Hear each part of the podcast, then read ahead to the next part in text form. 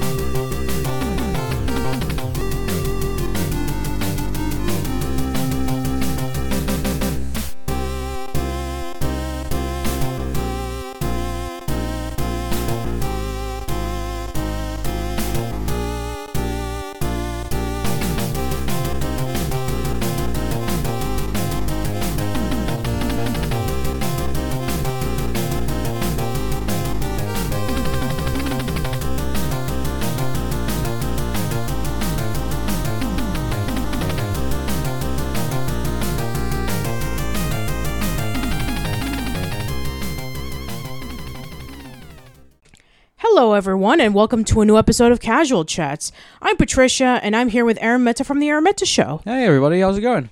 All right. Well, today we're going to be discussing about NES and SNES memories. Now, this is something that Arun and I have done in previous episodes of Casual Chats where we look back on memories of consoles. We did the Game Boy Memories podcast and we did the Sega Genesis slash Mega Drive podcast.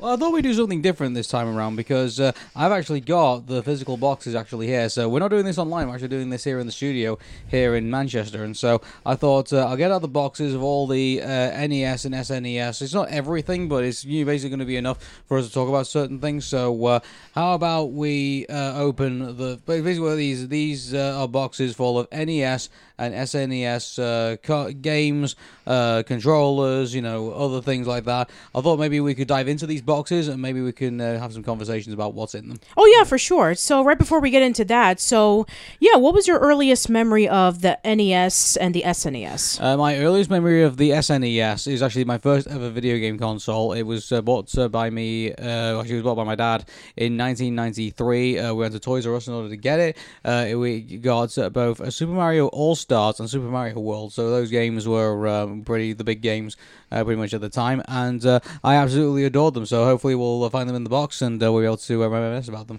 Yeah, and as for me, the NES, I remember it was like back around the early 90s when my teacher uh, actually had it on her classroom. So on Fridays, whenever that we finish off with our uh, school assignments and whenever that we had all of our work caught up, we would have something called free time in which like every 30 minutes you can be able to go off and do something. You can you you could draw, you can read, or you could watch a, a movie or like one of those 30 minute school specials, or you can play with her NES. And I remember she had things like Super Mario Brothers 1, 2, and 3, and she had Yoshi and Double Dragon and various other games.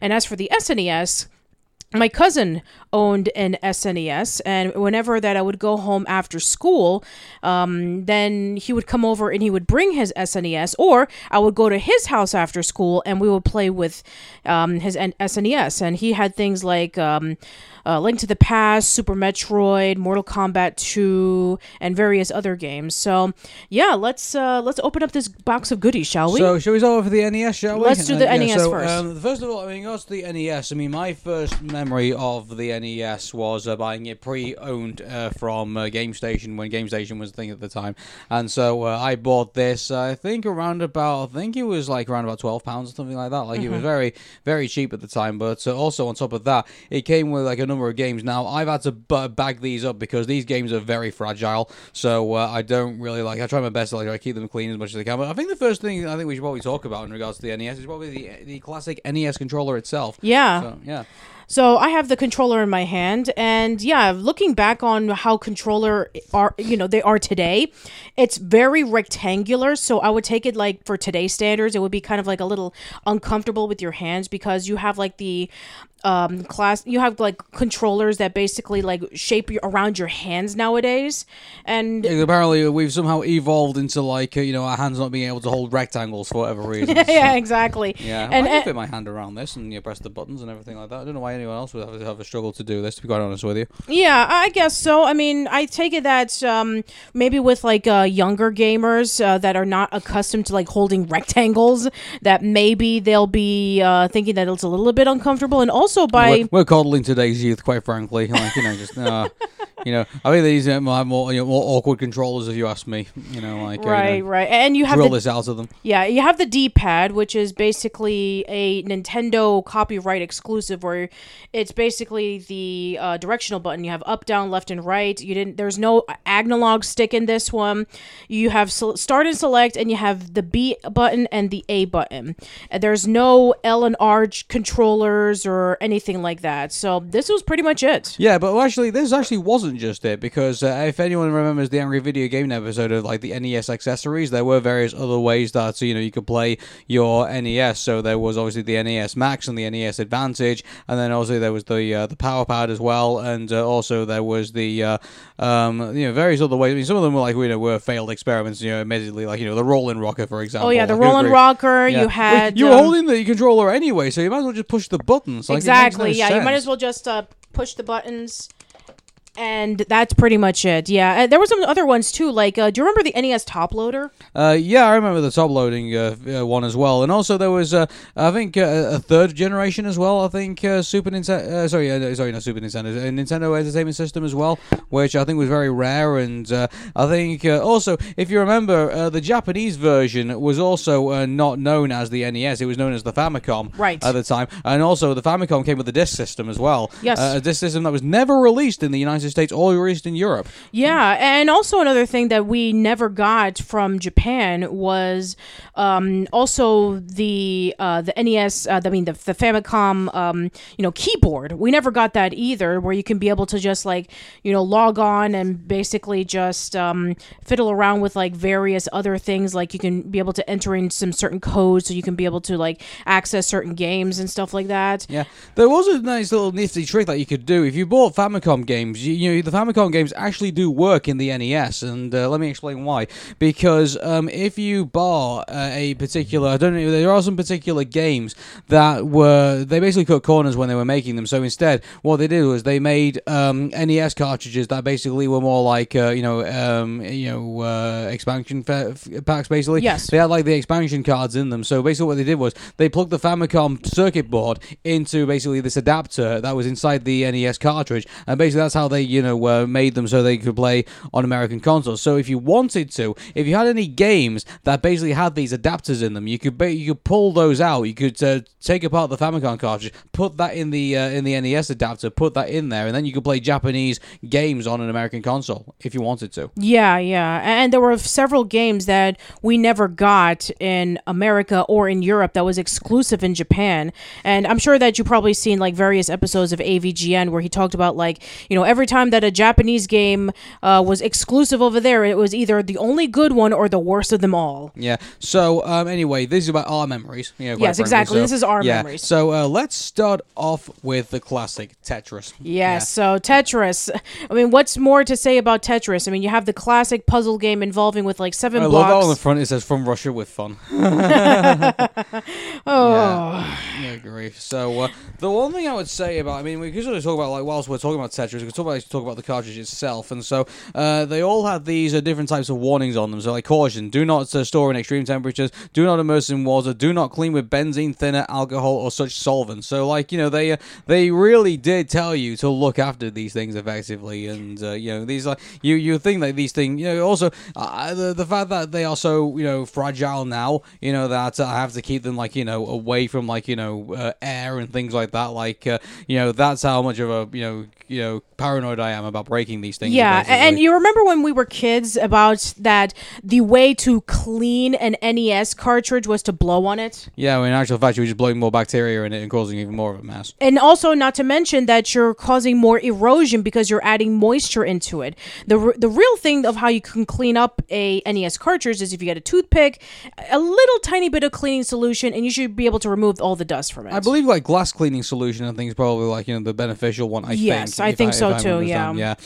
Okay, so uh, anyway, we are talking about Tetris actually. So um, Tetris, you know, I, I've, think I've spoken about Tetris, you know, multiple times, like on Arun and Patricia, and like those on various casual chats as well. This is the game I really, really love to play, and uh, so you can play like uh, you know, uh, I think you can play multiplayer as You well yeah, on uh, on Tetris, and uh, there's actually this is a subject of a, like a docudrama as well. You know, yeah, on there Apple was there was an there was an Apple TV movie where you get to see the the actual makings of Tetris and how Steve Rogers was able to go all the way to Russia to convince the government to um, release Tetris in America and various other countries because they were just so tightly knit over there. Yeah, and uh, I think uh, this is like one of the most. You know, the, for those of you, I mean, if you not play Tetris, then you need to go stop play, stop listening to this podcast and go play Tetris. Seriously, it's, it's, it's everywhere. You, there's even there's even apps you can download on the Apple Store for like you know for Tetris as well. So like it's not just on the NES, but uh, uh, Tetris is like it's just about a bunch of blocks. You um you know you, you the blocks come down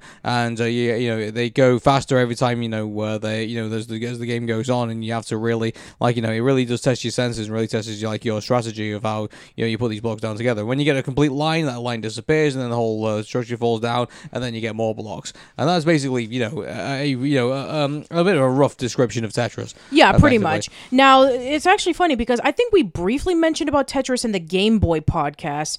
And we also talked about how Tetris, depending on which version you had, they had different music. Well, if you remember, I spoke about Unreal Tournament a, a number of times, and one of my favorite things I used to do before while waiting for multiplayer games on Unreal Tournament to start was actually I downloaded a mod which actually gives you like a little Tetris game to actually play while you're waiting for uh, you know the, the game to start, and that's what I used to do. I used to like uh, before you know I started like you know slicing people up with the Ripper on uh, on Unreal Tournament. I used to just go playing Tetris, you know, and uh, that, that you know that's uh, that, uh, that's how that's how versatile Tetris was, and I'm pretty sure I've said that previously. you but, you uh, probably yeah. have, yeah. Yeah, like I just think that's you know this is a great game and a really uh, a great classic for the NES. Yeah, and I know that also for a lot of people who probably in, were introduced to Tetris in other ways. They were either introduced to it through the SNES with Tetris and Dr. Mario. There was Tetris 64. There was Tetris DS, where it actually featured various Nintendo levels, and then just recently Tetris 99, where you get to like play this huge battle royale where you play off against 99 players on Tetris,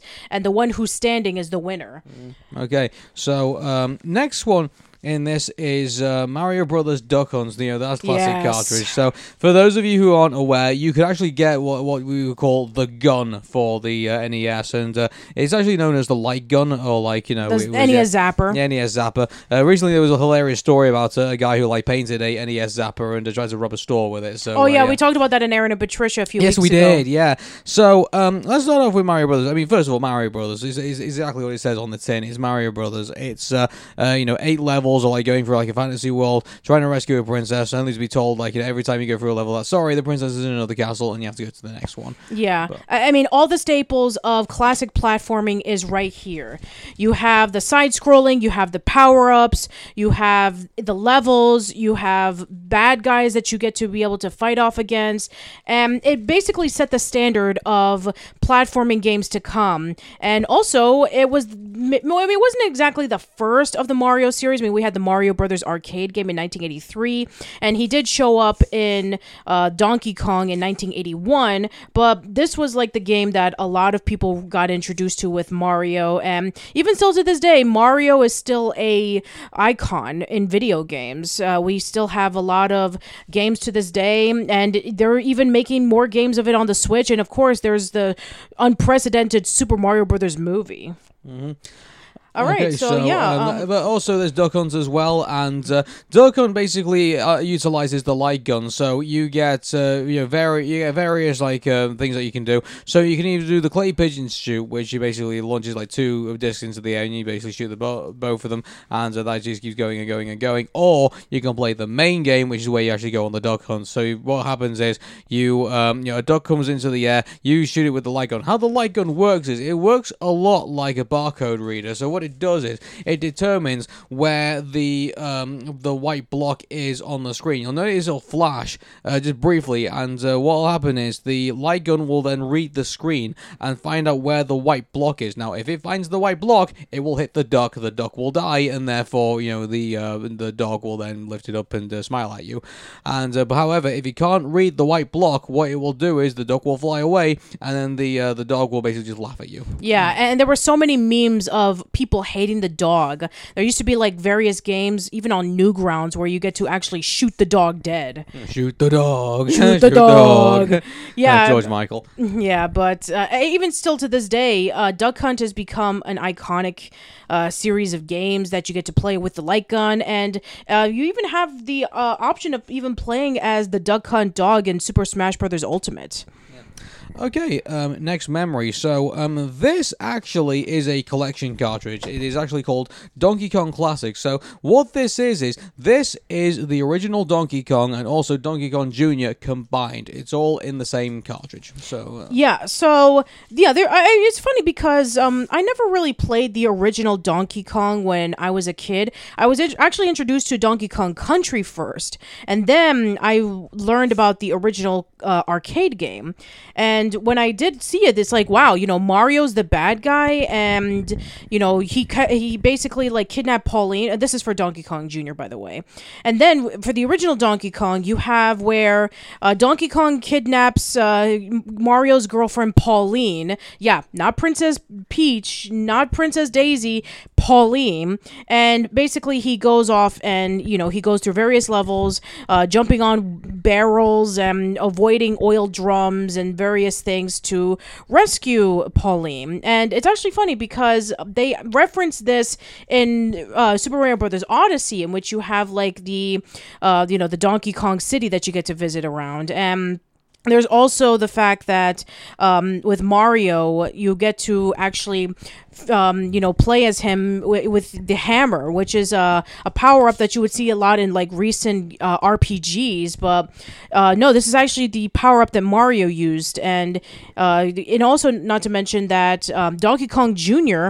was a character that it's kind of difficult to say because I think that they sort of, kind of, kind, I don't know, for Rare kind of like did a um, continuity error thing with uh, having Donkey Kong, the original Donkey Kong, be essentially Cranky Kong, and then Donkey Kong Jr. was either one of two things.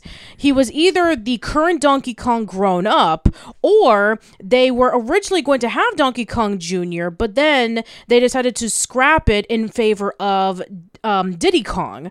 And yeah, I, I think that the continuity is a little bit mixed. To be honest with you, like you know, I don't really care about that. To be quite honest, I know it sounds really strange, but you know, like a Cranky Kong, I just say, well, okay, he was the original Donkey Kong, and this is the current Donkey Kong. I, I just accept that. Yeah, that, that's true. But yeah, it's it's a classic um, know, arcade game. And originally, this was supposed to be a Popeye game, if you can believe it. Yeah, I remember. Like, uh, so, um, you know, this is funny. Like, you know, a lot of games that you know have come through, like, you know, Nintendo's thing. Either I mean, different. In mind, like, you know, uh, I mean, obviously switching gears a little bit, but you remember Dinosaur Planet for uh, Nintendo 64? That originally was supposed to be its own thing from Rare, but then uh, Shigeru Miyamoto suggested that they make it a Star Fox game, and therefore Star Fox Adventures then came out on the GameCube and was the you know, Rare's last ever game for uh, Nintendo. Yeah, pretty much.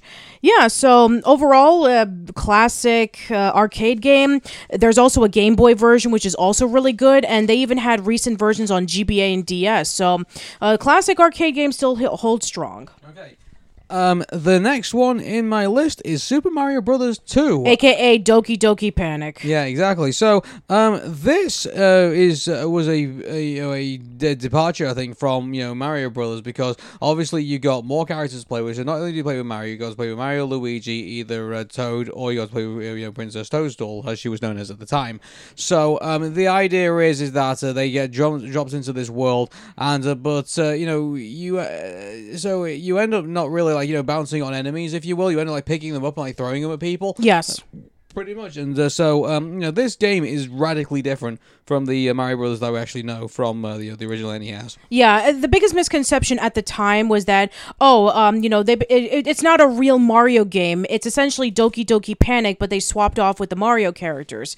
Well, here's the thing, and I'm sure that you probably know this if you've seen digital gaming uh, videos from 10 years ago, where uh, originally they wanted to do a side-scrolling Mario game that you could be able to go um, up as opposed to just like scrolling side to side. And then there was the whole deal with like the um, Doki Doki Panic uh, with um, uh, Tokyo TV, and then with uh, Mario mixed into it for the Americans because we didn't know any of the characters from Doki Doki Panic. I think it was based off of like a, a TV show or something like that, or maybe they were the mascots of the TV company. I'm not sure, but the point was is that um, technically they were this was supposed to be a Mario game all along with the mechanics, but the characters on the other hand was a little bit different. I, I know it's a bit iffy, but I know some people they've dismissed this altogether, saying it's not a true Mario game. But I actually like this. In fact, I prefer this over the Japanese Super Mario Brothers 2, where it's essentially the first Super Mario Brothers game, but it's really really hard.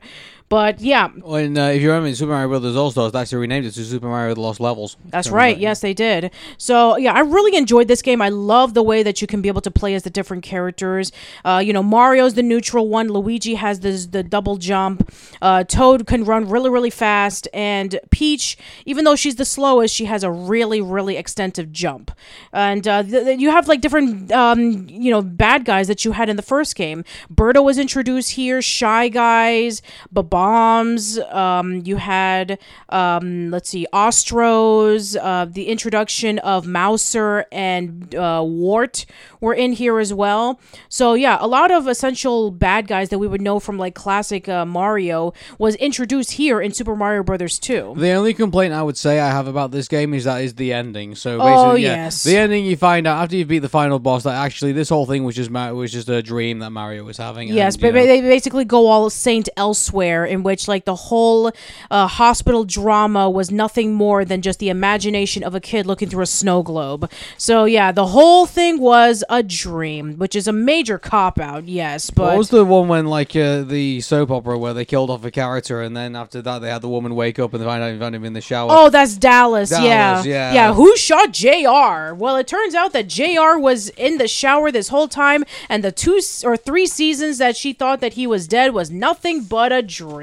Yeah. Okay. And uh, the final one in my collection that I have, I have a very small NES collection, I admittedly, is Super Mario Brothers 3. And uh, this is the game that was first introduced in the movie The, The, Wizard, yes. And I, California. California. I love the Power Glove. It's so bad. Yes, Oh I I've done an entire podcast on the Wizard with my friend Chris, aka Roddy C from TV Trash, and I have to say that as somebody who saw it back in 2007, back when I was in my uh, you know uh, video game tournament slash anime phase in college, um, you know, if seeing it from that perspective, it's like yeah, it, kind of like took me back into like that time period where people were just so mystified with video games, and yeah, it's a bit stupid at points, but I kind of see it as like a really fascinating time capsule into like 1980s pop culture. And Super Mario Brothers was probably like one of the major highlights that people still remember to this day. Where, uh, at, you, here's the thing: the the game came out in 1988 in Japan,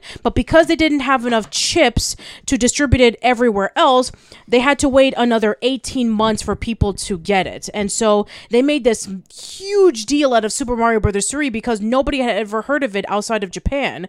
And so you have many things that made I would say conceptually is like the best Mario game on the NES. You have the multiple levels, you have the power-ups, you have um you know Bowser and the Koopalings you have like all the various levels and also you have such amazing music and it just turned out that the whole thing was nothing more than a stage play so yeah it's fantastic even still to this day that people consider it to be the best mario game Yeah, I think it's a really great Mario game, and also it was pretty much the uh, you know the, the first Inception that would then go on to be Super Mario World, effectively, because then they would use like the map system, and also they would use some like some of the power ups. You know, they use like variations of the power ups that came out in Super Mario Brothers three. So we um, Super but Mario three ended up kind of like being uh, you know the first kind of blueprint to like you know how you would do a Mario game effectively, and they still somewhat use this kind of system even to this day. And we're going to be getting it soon with uh, you know uh, uh, Super Mario Brothers uh, uh, Wonder. Uh, That's later. right, Yeah. So Yeah, and another thing that I want to mention about Super Mario Bros. 3 was the GBA version of it, where they actually had like multiple levels that you can be able to unlock using the e reader card. But only a few of it was released in America. You got none of it in Europe, and it was all in Japan. And because the e reader didn't work out very well in the US, we only got like maybe eight levels, while they got like over 50. And so the only way that we Americans can be able to play like over those like over 30, 40, 50 levels was when it was released on the Wii U Virtual Console, and just recently it's released on the Switch Virtual Console. So, yeah, I, Super Mario Brothers 3 such a fantastic game. Go check it out. Either version is fine. But yeah, right before we go over to the SNES stuff, um, which are your what what are their favorite NES games that you have that is not in your collection? Um, that's a really great question. I mean, I got to be honest with you. Like, uh, my memories. I mean, I tell you, what, probably the worst. I can tell you what the worst game I ever played on. Uh, Sure. NES game. It was the Terminator games. The Terminator games Oh, are terrible. no. Yeah, they're they're awful. I played them, and yeah, they are really really awful to play. And uh, so you know, I play. You know, LJ. You know, in regards to LJN games on the NES, you know, I totally agree with Angry Video Game Nerd. They really are the worst. Mm-hmm. You know, in in the collection if you ever have them.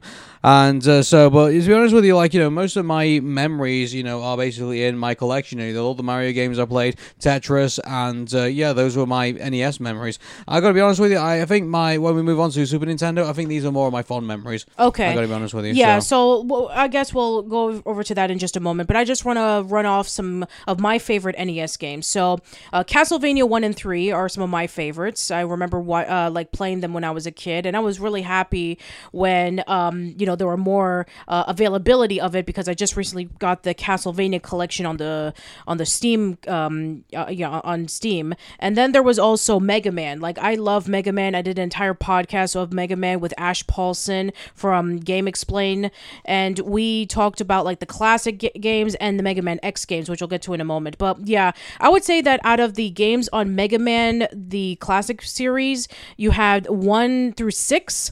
My favorites are definitely, I mean, I do like two, but it can get a little glitchy at times. Um, three, I also did enjoy like the first half, didn't really care about the second half very much. Four, I thought it was very balanced. And five and six, uh, I didn't really like five. Six, I thought was really underrated. And the first game is a little bit rough around the edges. Cool. And uh, then there's also Metroid. I also really love Metroid, the original, but I would prefer to play the GBA remake, which is Metroid Zero Mission. And uh, let's see what else there was. Um, yeah, Double Dragon. Like I said, I really love Double Dragon as well. I also really like Battletoads, and um, yeah, there's plenty. Oh, Punch Out. I, I'm real. I'm really good with the NES Punch Out as well. So um, yeah, those are some of my favorite games that I played on the NES when I was a kid. All right, so let's go over to the SNES. Yeah, so I got the box open already. I'm really keen to actually talk about this. So, um, when the Super Nintendo came out, I mean, uh, it kind of annoyed a lot of parents. You remember, like, uh, there was the uh, the news reports saying that, oh yeah, the Super Nintendo is here, but unfortunately, it can't play the old Nintendo cartridges, Oh, which apparently got a lot of people annoyed. So, um, you know, but thankfully, I didn't have that problem because at the time I didn't have an NES. You know, uh, my first ever console, I am happy to say, was the Super Nintendo, and I loved the Super Nintendo. I love it too. I think it's uh, one of the most um, fantastic pieces of uh, gaming history. I think uh, that we have now. I'm sure there's going to be people out there saying like, you know, oh well, you know, it was a Sega Mega Drive that won the console war, whatever, because you know Sonic got an attitude, and you know, obviously, you know, Michael Jackson was there, obviously when he wasn't controversial. But you know, I still believe that you know, uh, hands down, I think you know, um, down to the games down to the hardware, down to the accessories. I believe the Super Nintendo actually was the uh, game console that defined the 90s, in my opinion. Yeah, it, it, like we said in the Sega Genesis slash Mega Drive podcast that we did with uh, my good friend Tom, that it's a bit of a debate on which console was the best because they each had their strengths and weaknesses. I mean, obviously, with the whole blast processing of the Mega Drive, it technically was faster, but it was weak in everything else processing power and um, Oh, no, you know, but here's the thing, like the, the CPU in the Mega Drive, I think was yeah, I do agree was superior in every way to the Super Nintendo. However, the problem that they had was is that they decided to make a really powerful processor in the Mega Drive, but they basically decided to cheap out on every other important aspect, whether it was the RAM, whether it was the sound uh, card in the device, whether it was the uh, even the graphics chip as well. Like you know the the you know if you really think about it, they really decided to say, okay, we're gonna punch all our power into you know um the the, the into the processor, but not really thinking about giving it any like it's kind of like giving it like a really intelligent brain, but not giving it any muscle. Right. Effectively, to kind of like you know be able to flex. Whereas the uh, Super Super Nintendo, okay, it's not the most you know um, uh, process friendly uh, game console, but you really, when you look at it, you don't really need that. Like you know, we're gonna go through some of these games, and I guarantee you, like you know, a lot of these here are gonna be like, well, why would you need blast processing with these games? These games are fun on their own. Exactly, yeah. And, and it's funny enough that Nintendo was originally not going to do a follow up to the NES at all until they saw, you know, Sega releasing the Mega Drive and then all of the games that came out of it, Alex Kidd, and especially Sonic the Hedgehog, where they were like, oh, wow, now we really have a competition going on. We need to be able to release a follow up to the NES. And yes, I know that there were some complaints that it wasn't backwards compatible, which, um, you know, unfortunately, it's still a problem to this day. Uh, I don't understand why a lot of these co- uh, companies have to, like, basically say, okay, we have these consoles. It's going to be around for a few years and then you have to you know spend hundreds of dollars on your next console and you have to have a slew of games with it. I mean the only issue that i would personally have on that is that you know you you have to like you know go bang for your buck on this. It's like yeah there's going to be some people out there who are going to be like playing the ne- next console and then you have the the leftover stuff but you know sometimes there's a case in which like maybe it's good for you to wait because you know usually when it comes to like recent um, you know reveals on consoles and what the games are it's always nice for you to see if that is going to be the thing for you. Otherwise you're going to end up with a 3do or a um, a philips cdi situation. Am i right Yeah, definitely. So, um, shall we go through some of the? Shall we go through some of the accessories first? maybe, Yeah, let's go through the get into games? accessories. Right. So, obviously, you get the standard Nintendo Super Nintendo controller, and so this, as you can probably imagine, here's the thing about this though, because Patricia, because this, you can probably imagine, is very radically different from the any so Super Nintendo that you're different. So, do you want It to tell is. everybody how different this Super Nintendo is compared to the Super Nintendo in Europe and the Famicom? Absolutely. Like, first of all, I'm looking at this right now and I'm looking through the buttons and they're colored. And I can understand where the color comes from because if you look at the original Super Famicom logo, it has these colors right here. While we have, unfortunately, purple buttons in the main um, controller. So uh, we talked about that how in the NES, where you had two buttons, A and B. Well, this one you have four buttons. You have A, B, Y, and X. Uh, and then you have uh, two um, back buttons right over here. You have the L button and you have the R button. So that was used for many things, whether you were like um, using it so you can be able to push off, um, you know, fighting moves for Street Fighter so you can have your moves stronger, or um, you can be able to use this button so you can be able to aim, like in Super Metroid, so you can have the the L button to aim, and then you can have like the R button to shoot, or you can be able to customize the controls however you wanted to.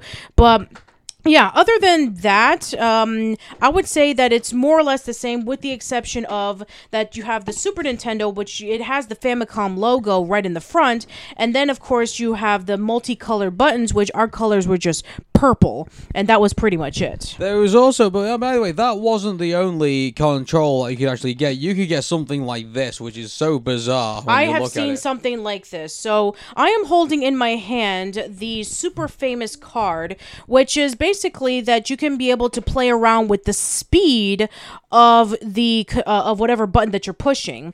So if you just push off like some knobs right over here, depending on which button that you are going to be pressing, you can be able to press a button really really fast. That way you don't have to worry about like jamming your thumb through the button so that you can be able to like do something. So yeah, that way your thumbs don't wear off and it doesn't become However, tired. like you know, for future game consoles will become intelligent to that. If you're over Metal Gear Solid, you can't use like auto fire, you know, with controllers because it would it would fi- automatically find out where it was. Yeah. So you know, they did finally find ways to lock all that out. However, like you know, some of the uh, you know third party controllers actually were pretty useful at the time because here's the Competition Pro, and uh, look at the D-pad. Like you know, Yes. you have you have na- you usually you only have like four directions to kind of go in. This one has eight. Yes, it does. And it, it does have the option of being able to smoothly, at least at the time, move your fingers through any direction that you want on the D pad so that you can be able to have uh, much more of an easier way to pull off moves. This would be really great for fighting games. So on Well, it helped me get through Star Fox a controller. yeah, absolutely. So, yeah, for something like a fighting game like Street Fighter, where you're, if you're to do a Hadouken, for example, you would do like the classic, you know, quarter circle and punch or kick or something like that. And it'll be a lot easier for you to maneuver. And that's something that the Sega Genesis, like the, the basic controller, didn't have. It didn't have the L and R buttons, and it only had three buttons where you can be able to have much more of a variety with other buttons on the Super Nintendo or the Super Famicom, whichever version that you have. So yeah, let's take a look at another accessory that you have. Okay, then. So, um, oh well, uh, what would you believe? We have a mouse here. Yes, that's right. This right here is the SNES mouse, and you could use it to play Mario Paint. So yeah, I remember that I had. Oh, and you actually have Mario Paint. Yeah, I do have Mario Paint. Oh yeah, well, like, uh, so um, the story goes that I actually asked my dad if I could actually have Mario Paint, but my dad said at the time, "Well, you have a computer that already does like all this stuff anyway," so he didn't, he couldn't justify doing it, and so, um, yeah, so uh, eventually, you know, future down the line, I actually did buy Mario Paint, and uh, I actually have a lot of fun with it when I first started playing it, and uh, no, so basically how it works is that uh, you need to uh, not plug in the uh, controller, you need to plug in the the mouse. And I tell you what, though, uh, you know, this is the one of the mouse. This is one of the ball mouse. So before, you know, modern mice now today either use like infrared or use like light, you know, um, technology to like environment. But I gotta be honest with you, like this is a ball mouse. This has like a ball inside of it, and I have to say, it is one of the most impressive mice that I have ever used because we've always had. There usually used to be times when um, mice would break down either because the uh, the mechanic is in it you just can't turn the ball anymore, or you had to like put talcum powder on it, something like that, in order to like you know get the keep the keep the ball moving. You just wouldn't be able to move on its own. But uh, you know, there's uh, hats off to Nintendo. They actually came up with a really good solution for uh, you know a, a mouse thing. I really kind of wish they kind of built more of these mice, to be quite honest with you. But uh, you know, here we are. Yeah. So- And as for Mario Paint, like I didn't really use a lot of the painting at the time. I was mostly there for the mini games and for the music. I really enjoyed like futzing around with whatever music that I can be able to come up with, even though that I didn't do a really good job of it. But there was also the mini game where you get to like f- uh, swat a bunch of flies, which I Yeah, thought the was fly like, swatting game. yeah, the fly swatting game, which was a lot of fun. But yeah, I, I also really like the fact that you can be able to have all of these pre-made drawings, so you can be able to color it, and they also have like um, animation, so you can be able to like customize it. And you also had a free for all, so you can be able to color and draw whatever you wanted. I mean, if you are a pro, you can be able to do some great stuff with it. Yeah, uh, there is another, but unfortunately, the uh, the actual big, ba- massive bazooka that you used to be able to get with the NES, sorry, the Super Nintendo, uh, I've it's still uh, back in storage somewhere. But I have managed to keep hold of like the um, the. Uh, That's uh, the uh, that's the yeah that's the sensor for the uh, Super Nintendo Nintendo scope. Yeah. So uh, how the Nintendo Scope works is that it looked at the dots on your CRT television, and it would look off the red dot, and basically that would uh, describe uh, help how it would aim. However, it wasn't very good because if you had a flat TV, it would not really aim all that well, and uh, it, just it also depended like on the size of the TV as well. So like it was uh, it, was sort of a downgrade really from like you know the light gun where all it needed to do was like you know read a white square, and then after that it was decide whether you hit the target or not. This made it far more difficult, and so I actually do have the uh, SNES uh, scope um, you know game in here. It's like it's a uh, red and black thing, and so uh, you know if you saw how um, awful the uh, the uh, Virtual Boy was, uh, you know, in red and black. I think you always see this is where we're having red and black on uh, Nintendo things. Should basically be here. It is. So uh, that is the Nintendo Scope Six. Yeah, I remember this one. These are the six games that you get for the Nintendo Scope. Yeah, I, I remember that my cousin actually owned one of these, and it, it- he had the CRT TV. It wasn't. Uh, he didn't have a flat screen, at least not at the time, and so he was able to like shoot around it, and it was able to do it just fine.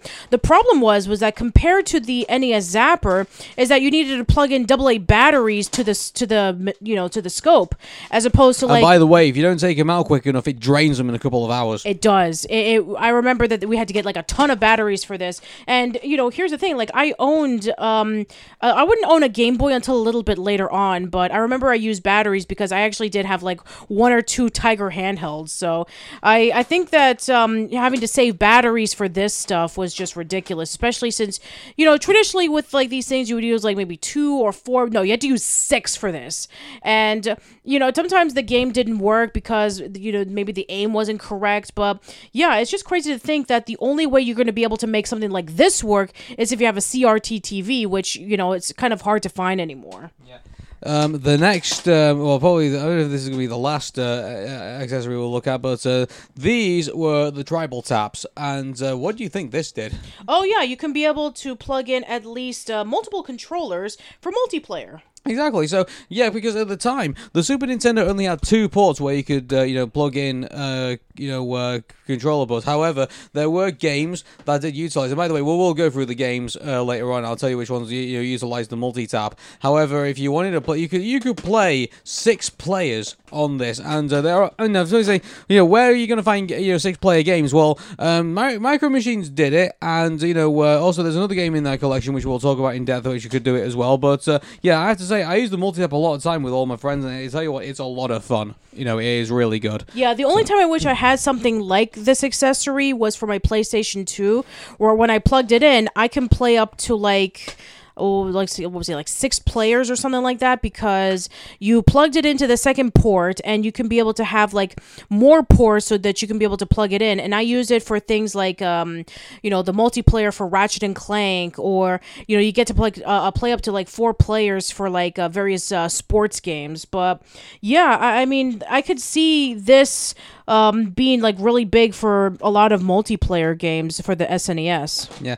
Anyway, uh, I think we've delayed f- further enough. I think we should probably get right into the games, if you ask me. And uh, I really want to start with this one, if I may. Super Mario World. Yeah, let's go for it. This is a great Mario game. I love this game so much. I do too. In fact, I may have called this my favorite Mario game of all time, but then games like Super Mario Galaxy and Odyssey came into the light. But I remember I played this a lot. I beaten this game at least two or three times in my life. I've beaten it like probably like more than ten times. Like I love this game so much. I love it too. I love the fact that it expands the world.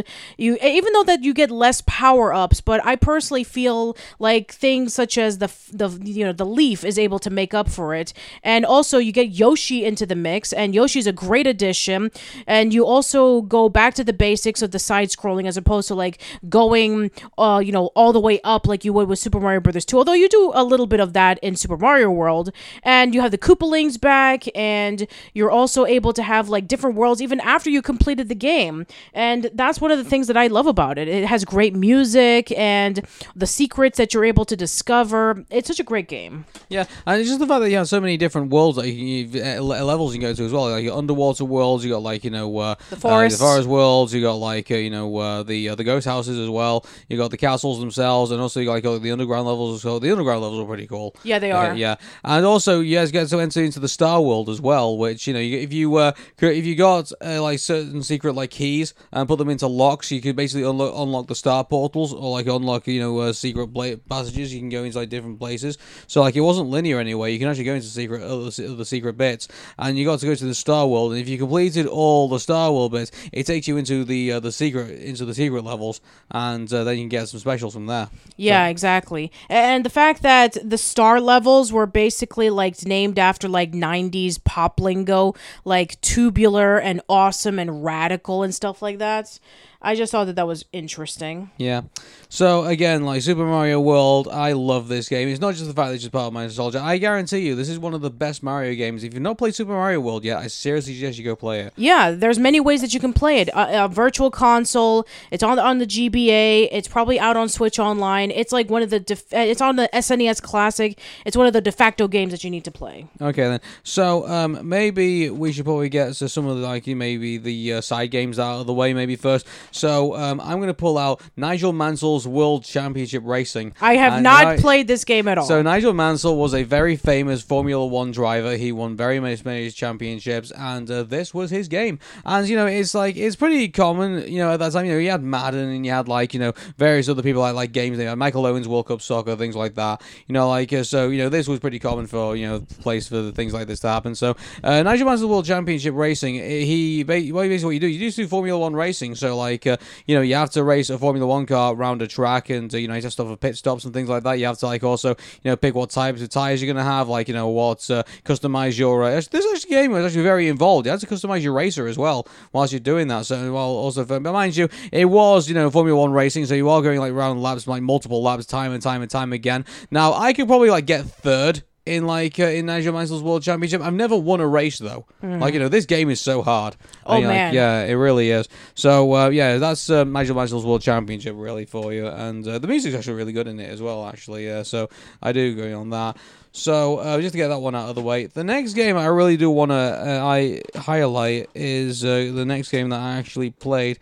Which is somewhere in my oh, here it is. So this is the second game that I actually played after playing Super Mario World, and that's Super Mario All Stars. Yes. Now this came with my Super Nintendo at the time, so like uh, that's the reason why I got Super Mario World and got this at the same time. Like you know, it was it was a, a really cool deal that uh, Toys R Us was doing at the time, and so we ended up getting both. So I think that was really cool. Yeah. So Super Mario All Stars, well, um, you know, it's, it's basically what it is. Is it's remakes of the, the original Super Mario Brothers, Super Mario Two, Super Mario Three, and also it includes what is Super Mario Brothers Two, which in actual fact is you know, so is it Mario Brothers to Lost Levels, which in actual fact is just Mario Brothers Two. Yeah, exactly. And I believe this is how I first got introduced to mm, Mario, at least in terms of like when, you know, I played through the other games. Now, I did mention that I did learn about, um, you know, the NES games from my teacher, but uh, I also, you know, got more into Mario because of the All Stars pack. And at the time, with the Super Mario World graphics inside of these games, I thought that they were like brand new. I didn't know that they came out like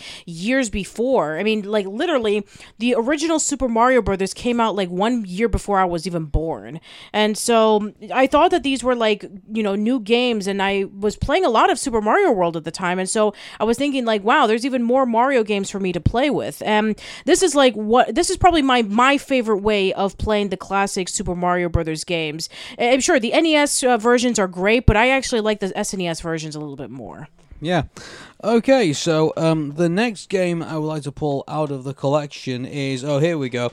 This is FIFA International Soccer. So uh, when I was a little boy, um, I went on to Santa, I went to uh, to a guy who dressed up as Santa Claus, and uh, I asked him for this game, and I got it. So therefore, you know, if you see a guy who's dressed as Santa Claus and you want a football game, go ask go, go ask Santa Claus right now. He'll give it to you.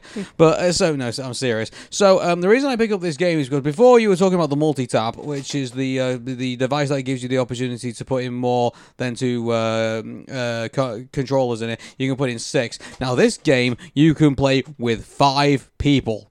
Wow. like, yeah, so this game is pretty awesome. So you can have five people, you know, running around a football uh, pitch, you know, we're trying to score a goal. So effectively, it's just this is a soccer game. So the one thing I'll say about though about um, FIFA International Soccer is that they weren't allowed. They were allowed to license the the countries, but they weren't allowed to license the players. So um, you'll notice that in this game that there are no like real like you know uh, named players in this game, and it's a shame really because you know I think this is probably one of the best you know football games on the on the Super uh, Super Nintendo in my opinion. And so um, you know I've won by the way I've won the World Cup multiple times uh, on this because of course you do. But the problem is that I always always play as the Brazil, and like it. but the problem is that you know it's easy to win with Brazil, but when you try and win like with any of the other teams like you know. Um, It is really difficult, especially when you get like it seems like you know like Morocco and Saudi Arabia like that because you know what it is is when you win the cup, you then get access to cheat codes that come with that. And uh, but to be honest with you, like after I found all the cheat codes on GameFAQs.com, like there was no real reason to kind of keep playing the World Cup anymore, so I kind of just kinda, just kind of gave up on it after that. But uh, you know, Mm-hmm. yeah, that uh, story yeah. about like using the countries but not using the players. It kind of reminds me of like Ken Griffey Jr.'s uh, baseball, in which they were able to license him, but they were not able to license all the other baseball players. So they had like these weird made up names to add into the lineup. I just thought that that was really interesting. Yeah. The next game in my collection is Mortal Kombat 2, and uh, this is actually one of the first really violent games that I played on the Super Nintendo. It was kind of funny because we bought it, and uh, my dad didn't realize that uh, this game was actually for you know uh, 17 and over at the time. This was this was before like you know we had like you know the rating system actually on games. Like before, it used to be like advisory. So like you know if you wanted to play like a really violent game like Duke Nukem 3D or something like that, you could do. You know like there was no like you know um, rating system on there at the time that was legally you know uh, so people were you know basically allowed to like play these games if they wanted to. So um, Mortal Kombat 2, uh, we used to joke about the fact that when I used to punch people and you know, they were like all sorts of blood would come out, like you know, it's just like oh it's tomato ketchup, and that was the joke that me and my my siblings used to play used to use when uh, playing uh, Mortal Kombat 2. Um, took me a good long while to actually beat this game and actually beat Shao Kahn. Good grief, you know, I was stuck on Kintaro for like ever. Like you know, I must have not been able to get past him for like probably like a year and a half when I first owned this game, and I almost gave, pretty much gave up at one point. And then I looked up some walkthroughs about how to actually beat the game, and then it was like, oh yeah, okay, and then I did it. So like, uh, so I mean, Mortal Kombat 2. I mean, it's not as good as the arcade version by any stretch of the imagination, but I mean, at least it's a passable port, I would say. You know, in my opinion. Yeah, I actually did play a lot of this as well because my cousin owned Mortal Kombat 2. And I remember just the amount of blood and violence and all of the fatalities and then there was also friendships. The the stages even can kill you. So I remember that just being so abrupt with this game. Isn't it fun when you knock people into the acid or like you know Oh, knock them into the yes. floor stuff or, like that? or, or you get to like you know punch uh, a person and then they just fall all the way to the ground and then they just cut up with spikes and you know you just get to see the blood like pouring down. we had a fun childhood, didn't we? yeah it's a fun show with blood but no, Fatality. yeah just it was it was really really great and it was like on par with like street fighter 2 as like one of the best fighting games that you can play on the arcades.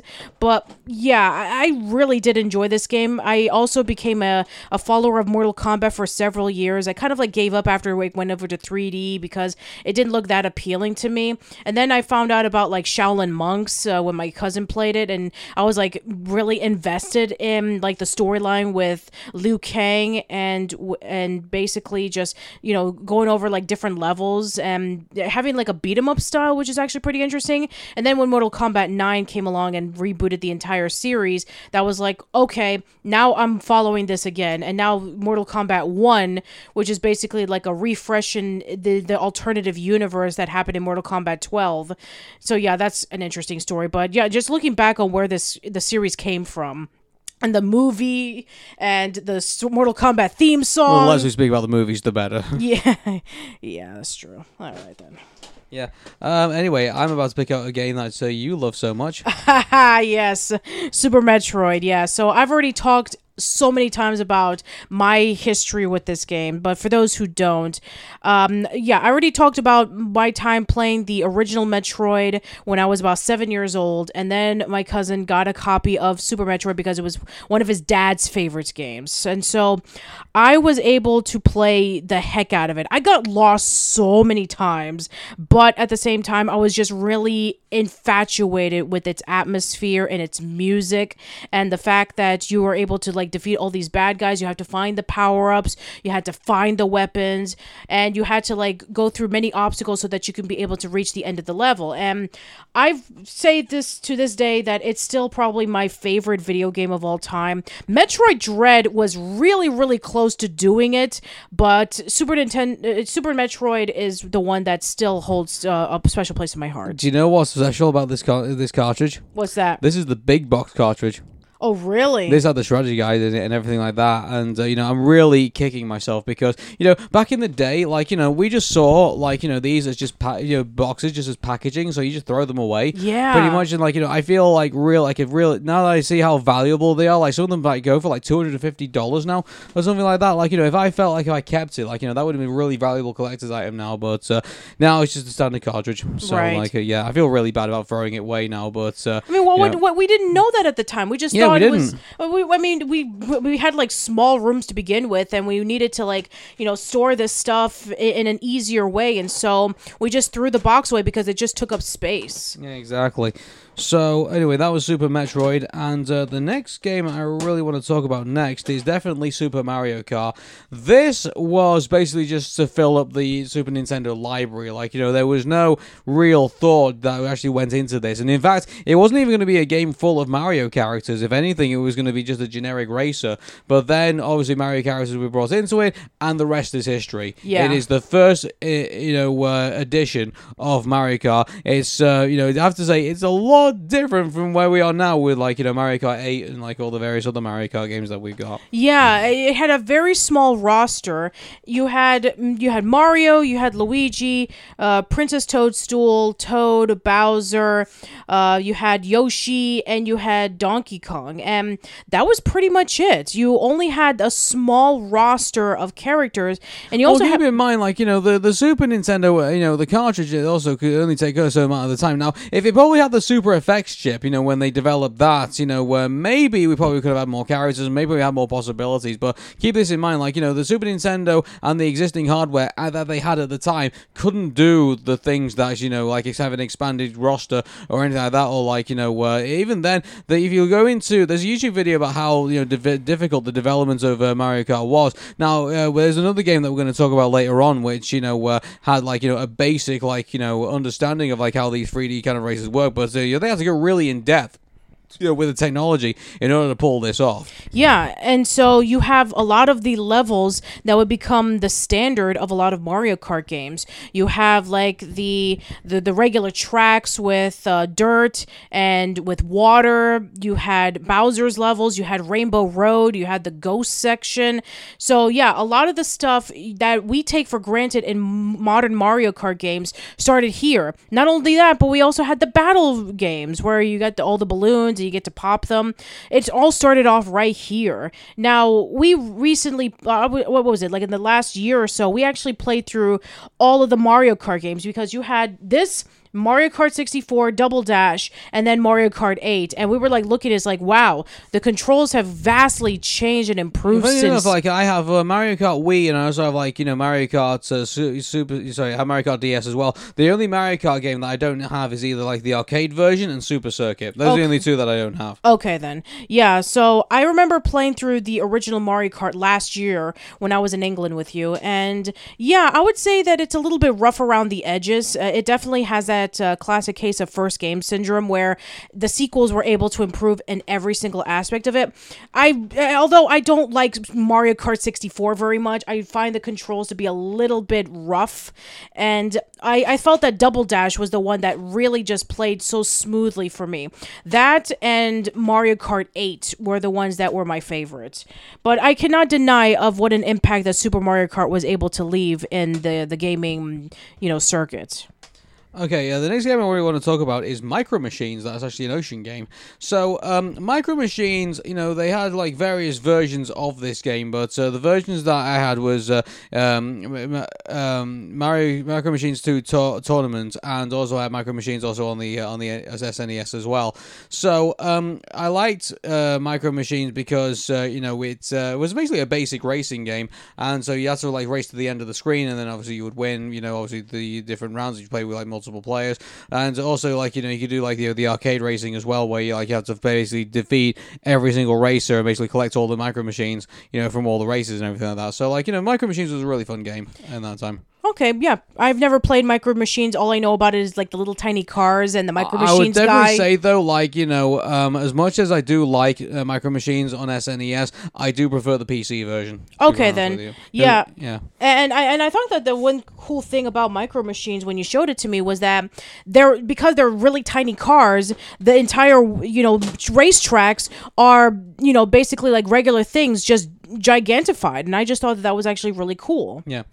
Okay, let's talk about F Zero. Oh yes, F Zero. F Zero, I thought was I bought this, you know, a lot later on in life, and because I kind of, you know, I, I played F Zero GX, and uh, I was just a bit curious because I did see F Zero online, and uh, I bought it, and uh, just to give it a bit of a, a once over, and uh, you know, like uh, it is, you know, even though it only has like you know a couple of ships that you can play with and everything like that, like you know, just racing through, like you know, like you know, like a thousand miles an hour, things like that, like that was actually was pretty fun, and uh, you know, it was not that like it doesn't do anything like you know, it doesn't overexert itself. It is actually a very basic racer. If anything, it kind of puts the Mega Drive to shame when you really think about it. Mm-hmm. Yeah, I remember when I first saw the commercial for F Zero, and it was basically just like simulating about how fast the game was, and to the point in which like the guy who's playing the game is like you know all the way back in his seat, and his face is just like overstretched because of just how fast it was going. And yeah, I mean, it introduced us Captain Falcon and various other characters that we would know from the F Zero series, and unfortunately, we haven't had an F Zero game in a very long time, not since the GameCube. There was a guy who uh, basically spent like thousands of dollars on shares to basically get into a shareholder meeting to actually ask why is F Zero in all of this. Like that's how badly some people actually want an F Zero game now Yeah, in exactly. 2023. Absolutely. So, yeah, th- there's a reason why because F Zero, even though that it's a basic game, it's still a lot of fun, and people wanted Nintendo. Come on, get get it yeah, together. come on, get it together. So anyway, I'm saving the best till last. So I'm gonna go through some of these other games. Um, oh my goodness, uh, Super Mario World 2, Yoshi's Island. Yes. This, this got a lot of fans really happy. You know, like uh, they really do like this game. So um, the um, so basically what it is is like it tells the uh, it's actually a prequel. It is. actually it is. So it's kind of like if it's uh, you know uh, it's not actually right to call it Super Mario World 2. If anything, it's like it's like Super Mario World like you know zero. If anything. I mean, to be fair, we had the Godfather Part Two, and that was a prequel. Yeah. So, um, so the idea is that you know Mario and Luigi are babies, and like uh, so, uh, the Magikoopa gets you know uh, snatches uh, you know I can't remember the name of the game. Kamek. Kamek uh, snatches Luigi, and uh, and Mario falls to the ground and is rescued by Yoshi's, and it's up to Yoshi's to uh, to help Mario basically go go up to uh, find uh, uh, and to be able to rescue his brother. So, um, you know, like uh, I really love this. This game is so you know colorful. It's uh, I love the animation on it. Also, the 3D animation on the island is also pretty cool too when you first start up the game. And uh, yeah, just like uh, you know, um, also like all the villains, you know, all the bosses are also really fun to play against as well. So, um, you know, uh, I I didn't believe- manage to play Yoshi's Island until a lot later on, until like you know right after, you know, because keep it, you know, back when the Nintendo 64 launched, you know, all the as you probably imagine, all the Super Nintendo games then got cheap, and then obviously then you could buy you could buy them and everything like that. So like uh, yeah, that's what kind of what I did. I waited until you know Nintendo games started getting cheaper, you know, on the previous, and then started kind of buying them in bulk. Well, really, like- yeah, th- that's great hindsight considering of how expensive they are nowadays. Yeah, exactly. So, um, also, have you noticed that there's a problem with the actual uh, Super Nintendo cartridges themselves?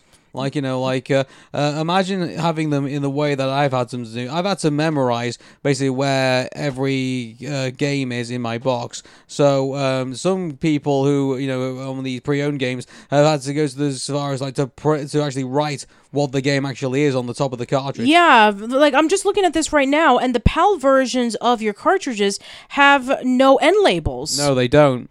Yeah, And and the Famicom versions didn't have those end labels either. That's really interesting because usually whenever I remember like looking at the cartridges of, you know, Super Nintendo or NES, they had the end labels right on the side so you know what game you're looking at. You can now buy end labels, you know, just because people have like had foresight to like say, "Yo, yeah, maybe we should have end labels." So you can get them, you know, now. But so you know, back in the day, you had to basically just kind of pull the game out and that's the going, "Okay, this is Yoshi's Island." keep in mind, we didn't have the boxes because we threw the boxes away. So basically, you had to rely on like you know what cartridges you had at, at that time. Yeah, the So, only yeah. time in which I've seen an issue with that was like with the Nintendo 64, where they didn't have end labels, Hmm. and then afterwards, you uh, you know, going on from GameCube onwards, you had the CDs. Well, I mean, yeah, GameCube didn't really have like. I mean, they had like the, the CD boxes, so you can see what what was Exactly in there. Yeah, right. but they didn't really they didn't really count as end labels, really. yeah, but they I weren't want even to talk. cartridges. Yeah, but I want to talk about Yoshi's Island. I remember when this game came out and it was all about Yoshi, and I just thought to myself, that's a really interesting idea because you know I really liked playing Yoshi in Super Mario World and being able to have like this baby Mario that you had to protect. I mean, yeah, he got a little bit annoying with the crying at times, but I mean that's not. Eh, Yeah, exactly. So uh, I didn't really have too much of an issue because I was able to avoid it as much as I could. But yeah, the levels are really creative. I really love the music in this, and the graphics are really, really nice and colorful. I remember a digital Gaming video where they were talking about that Nintendo wanted Super Mario Bro- uh, Super Mario World 2 Yoshi's Island to have 3D graphics akin to like Donkey Kong Country, but Miyamoto was like, no, I want to have simple crayon drawings because it would fit the aesthetic of Yoshi, and it works. It, it looks really great. And I also love the final battle with Baby Bowser, where he's just like this Godzilla sized monster because Kamek was able to throw his magic at him and he had to like fight him from afar. And that was like really, really cool. Okay, so um, the next game that I've got is Kirby's Dream Course. Okay, so Yeah. essentially, this, this is. basically is golf. Yeah, this is essentially golf. So yeah, you have Kirby and you have uh, various other colors of Kirby, and you just go through all of the different levels and just you know whacking Kirby around like a ball. And if you're able to you know get power ups, you can be able to um, you know fight off against various enemies. And yeah, the whole point of the game is just to get in the hole as le- uh, with least hits as you can, and then just win the game. And I've I've never been good with golf. I mean, Arun can tell you that I suck at golf. Uh, well, you know, you're very good at putting. Yeah, I'll never say that. So, and also, uh, you, you, you thrashed me at mini golf at one point as well. Oh, you- that, that one time. That one time, like, uh, and then ever since then, I've been getting you back. But uh, yeah, so um, I mean, uh, the reason I ended up picking, I, I didn't originally own Kirby's Dream Course. The only reason I ended up picking this up because I saw, uh, uh, what was it, it was Arin and Dan from Game Grumps playing it, and it was just so hilarious watching them play. it. So I thought, you know what, I'll pick it up for myself. Okay. And, that- and also, uh, you know, Tom also owns uh, my friend Tom. Uh, shout out to him, by the way. He owns an NE- uh, SNES Classic, and he has Kirby's Dream Course on there. And also, you have an SNES Classic, and you have Kirby's Dream Course on I there. do. So I need to practice on my Kirby's Dream Course, so you know I, I know when, when I'm up for a fight. so uh, even though he has to win a game on Kirby's Dream Course, by the way, but it was my. I like, know, I know, I do. Oh, by the way, I do say the send the best till last, and uh, this is these are my favorite uh, trilogy of games. You know, uh, I'm sure there's another trilogy of games that I really love, but this is the Donkey Kong collection. You know, minus Donkey Kong Country Returns on the Wii, but you know, I digress. These are the Super Nintendo games for Donkey Kong Country, Donkey Kong Country, Donkey Kong uh, Country 2, Diddy Kong's Quest, and Donkey Kong Country 3. Yeah, I really love these games so much, even though that they were a little bit difficult at times, and especially if you're trying to get hundred percent or hundred and one percent or hundred and two percent or hundred and three percent. But these games are amazing. The fact that they were able to bring back Donkey Kong in a new light, because I mean, the last time that we saw him was back in the '80s with like the Donkey Kong Juniors and all that kind of stuff, the arcade games, like we talked about before. But they were able to bring back Donkey Kong in a fresh new light, and they were able to have you know great platforming on par with Super Mario World. And you had the amazing music done by David Wise, and Rare was able to knock it out of the park with their 3D graphics, which at the time was revolutionary. Like there was no other video games like this at the time. And also you have all of the amazing animal companions, and you also have King K. Rool as the baddie, and all the Kremlings. Uh, and then of course you have you know Donkey Kong Country 2, where you get to play as uh, Diddy and Dixie, where you're trying to save Donkey Kong, and then Donkey Kong Country 3, where you're trying to f- save Donkey and, and Diddy Kong, and you get to play as um, uh, Dixie Kong, Dixie Kong and, and, and Kiddy Kong. And so, yeah, all three of these games are fantastic in their own unique way. And it's kind of hard to say like which one is the best because they each have their massive strengths. I like Donkey Kong Country 2. I think Donkey Kong Country 2 out of, the three, I think Donkey I think uh, Donkey Kong Country 2 I think is probably my favorite. I would probably say the same thing as well. It was definitely the game that I felt was very balanced with all of the levels. I really like the speed of both Diddy and Dixie, and also the music I feel was definitely on par with the first one. That David Wise was able to have complete control over it, and he just knocked it out of the park. And you also have like Stickerbush Symphony, and you know all these other fantastic games. I mean, you al- also have to um, give credit to the way that they were able to have uh, King K. Rool's final battle, which was also really great. So yeah, I really love the Donkey Kong Country games, and the less we say about the animated series, the better. Yeah. So, um, I, I mind you, in, in uh, absolute Nintendo Direct fashion, I actually do have another surprise. Oh, and that is really? that uh, now I don't have it with me, but uh, I keep it in a box because it's in its original box with its original manual and its original wrapping as well. I have got Star Fox. Oh wow. Yeah, and obviously here in the UK we call it Star Wing because Star Fox there was a trademark company. I think it was a vacuum cleaner or something like that. So uh, we couldn't you couldn't use the word Star Fox, but we do have Star Wing. And Okay. so um, Star Wing, as we know it back at the time, was uh, uh, the, I loved that game so much. Like you know, it's just it's uh, it, the idea that you know these it uses the Super FX chips to, to make the uh, the Super Nintendo do 3D aspect. This was like a whole new way of doing you know uh, gaming at the time, and uh, the fact that Star Fox was able to pull that off using only just like, you know, some additional chips in the cartridge and not actually touch the original hardware of the Super Nintendo, I thought that was fantastic. You know, like that, and uh, so um. You know, I like the idea of like you know if you got Fox McCloud, um, Peppy Hare, you know Slippy Toad, and Falco Lombardi. You go, you know these are you know a, bunch of rebels who are going through, uh, you know, to, to Corneria and going through like uh, you know the the the, the Lylat Galaxy to go defeat uh, Andross. You know at the very end on the planet Venom, and uh, it was uh, I really loved it. I really wish there was a movie of this uh, of Star Fox. I really do. And now that we have the Super Super Mario Brothers movie doing really well, who knows? Maybe a Star Fox movie might not be too far ahead. Yeah, and the But- closest thing that we have right now for anything Star Fox animated related is a Fox in Space. Yeah, exactly. And so, yeah, I, I, I so um, I was really hooked on Star Fox. I immediately got Lylat Wars the minute I got my my Nintendo 64. That's how much I love Star Fox. Yeah, and for those who don't know, Lylat Wars is It's what Star- Star, Fox Fox 64. Yeah, so, so it's uh, I try to use like you know the, so you say this is Star Fox, this is Star Fox 64, but this is the time this is what we knew them as because you couldn't use the word Star Fox because uh, it was uh, trademarked by somebody else. It wasn't until we actually got Star Fox Adventures and like you know Star Fox Assault and like they started like putting like titles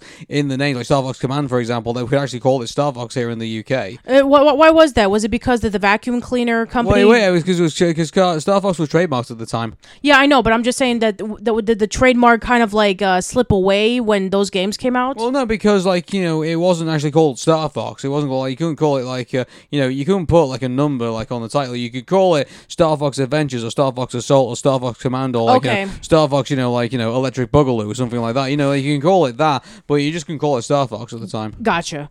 Yeah. So, uh, are there any other favorite SNES games that you have that is not in your collection? Uh, of Wings was hilarious, I thought, because you know I, there was this one bit where you to actually have to land, land like a like a biplane, and uh, I said, "Oh, I could give it." I remember like my friend Mark, yeah, shout out to Mark by the way. Um, he owned a Super Nintendo as well, and so I said, "You know what? I can have a go trying to land this plane." He's like, "Okay, you'll be sorry." And so like uh, we fired it up, and like uh, there we are trying. I'm there trying to like you know line it up with like all the uh, the the um the, the the circles that are in there, and it just couldn't do it. And uh, even though I was like coming towards the runway, it's like, "Oh hey, this is gonna this is gonna be all right. This isn't gonna be too bad." And I and I crashed, and we all just started laughing.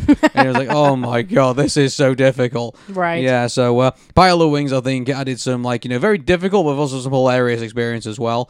Um, I mean, there's also the Mortal Kombat trilogy as well. Oh, Like, yes. yeah. So there was that. Mortal Kombat Three was a, a quite a fun, you know, uh, Mortal Kombat game. I mean, obviously, here's the thing about this. You know, these ports, you know, obviously don't live up to like you know the actual arcade as well. Like I actually, you know, we have like a, an arcade, you know, a machine, you know, where I work, and you know, like uh, so, like uh, I now can play like the arcade version, like all these beat 'em ups that I like have had, had owned on, um, you know, on SNES, and I gotta say, the arcade, you know, just just you know uh, blows away you know the uh, the, the console ports. Yeah, I, I just can't believe how far we've come with like how games are being developed because nowadays anything that is out on an arcade is going to be just as good if you buy it on a console because of all the processing power that we have today. Yeah, exactly. And uh, so, I mean, unless you like own like Neo Geo, like you know, you couldn't really get as close to like you know the, a, con like an arcade version of the of, of the game really. And so, like uh, you know, unless you had like the arcade system itself, like you know, you weren't really gonna get that close. Unlike today, where like you know, you can always get it on the virtual console, just download it effectively. Yeah, pretty So, much. yeah,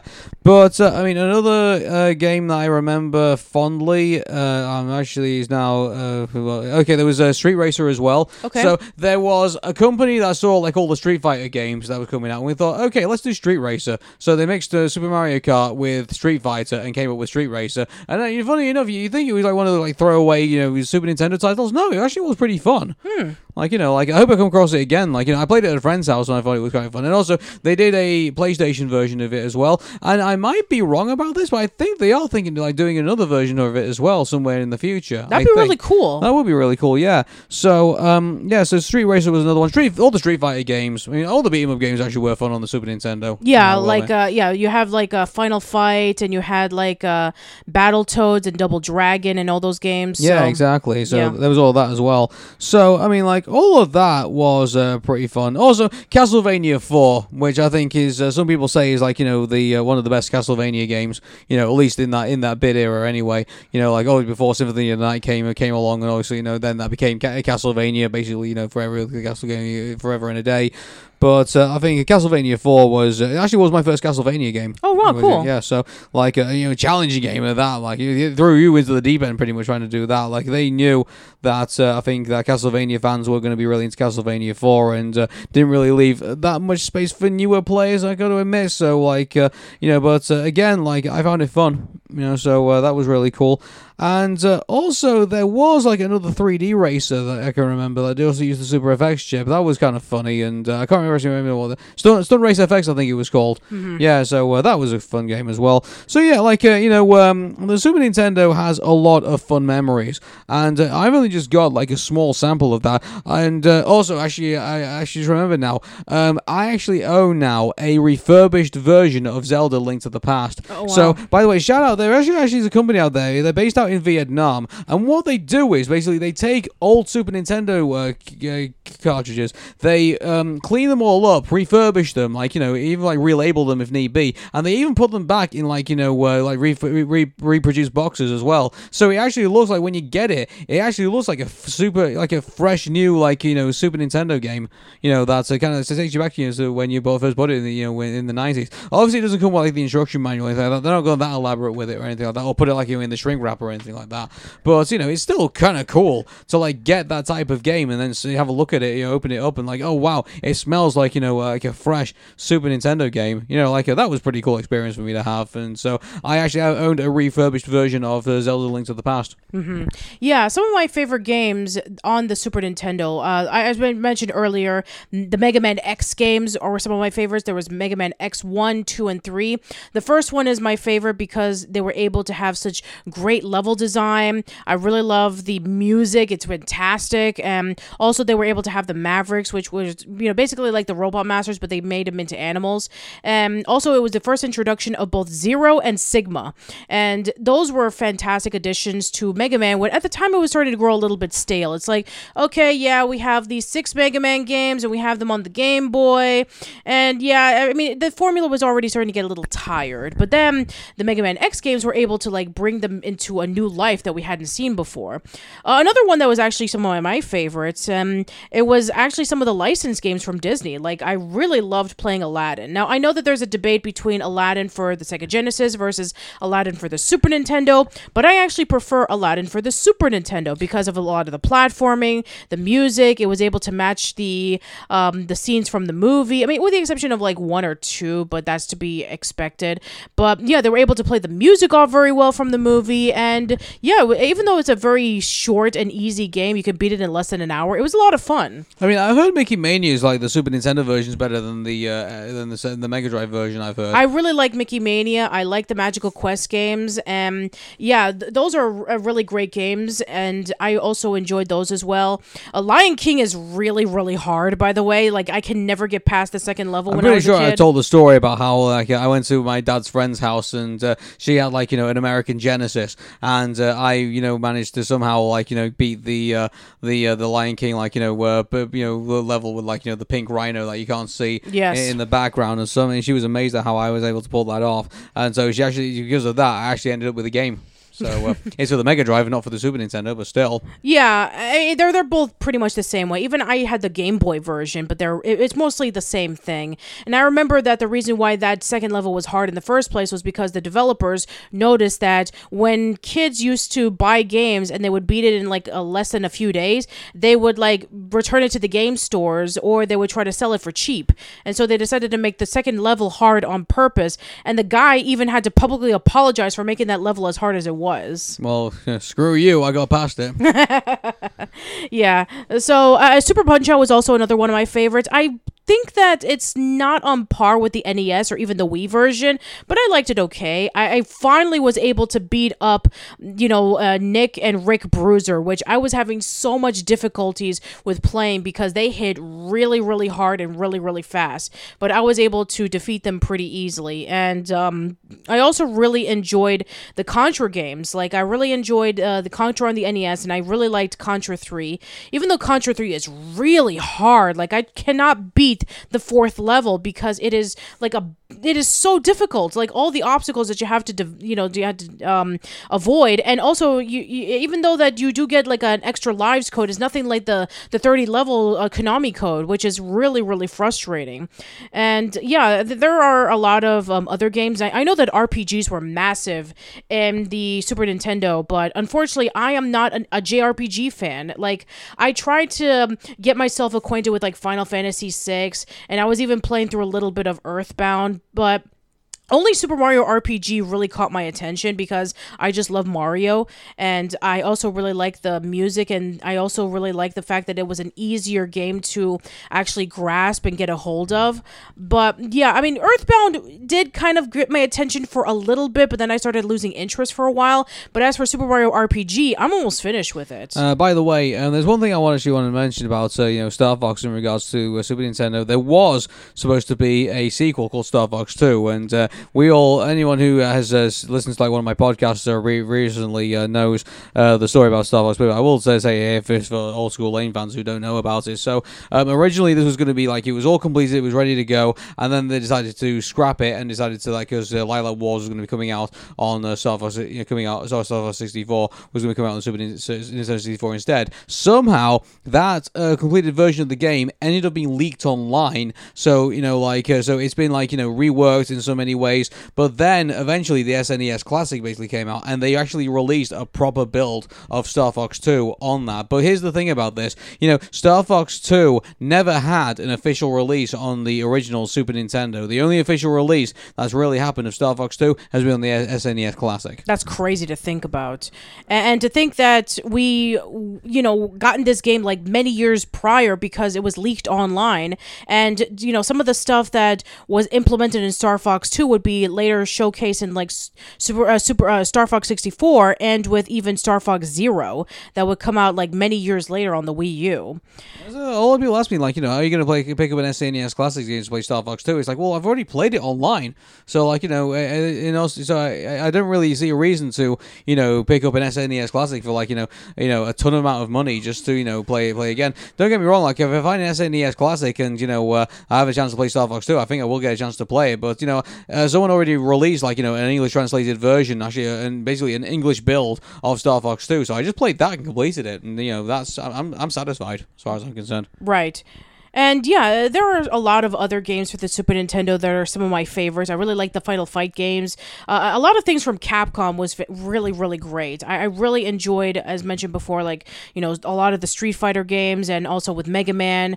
And I also really enjoyed, um, you know, like you were saying before, Super Castlevania 4 is one of my favorites as well. And yeah, I really just have a lot of fond memories with the Super Nintendo.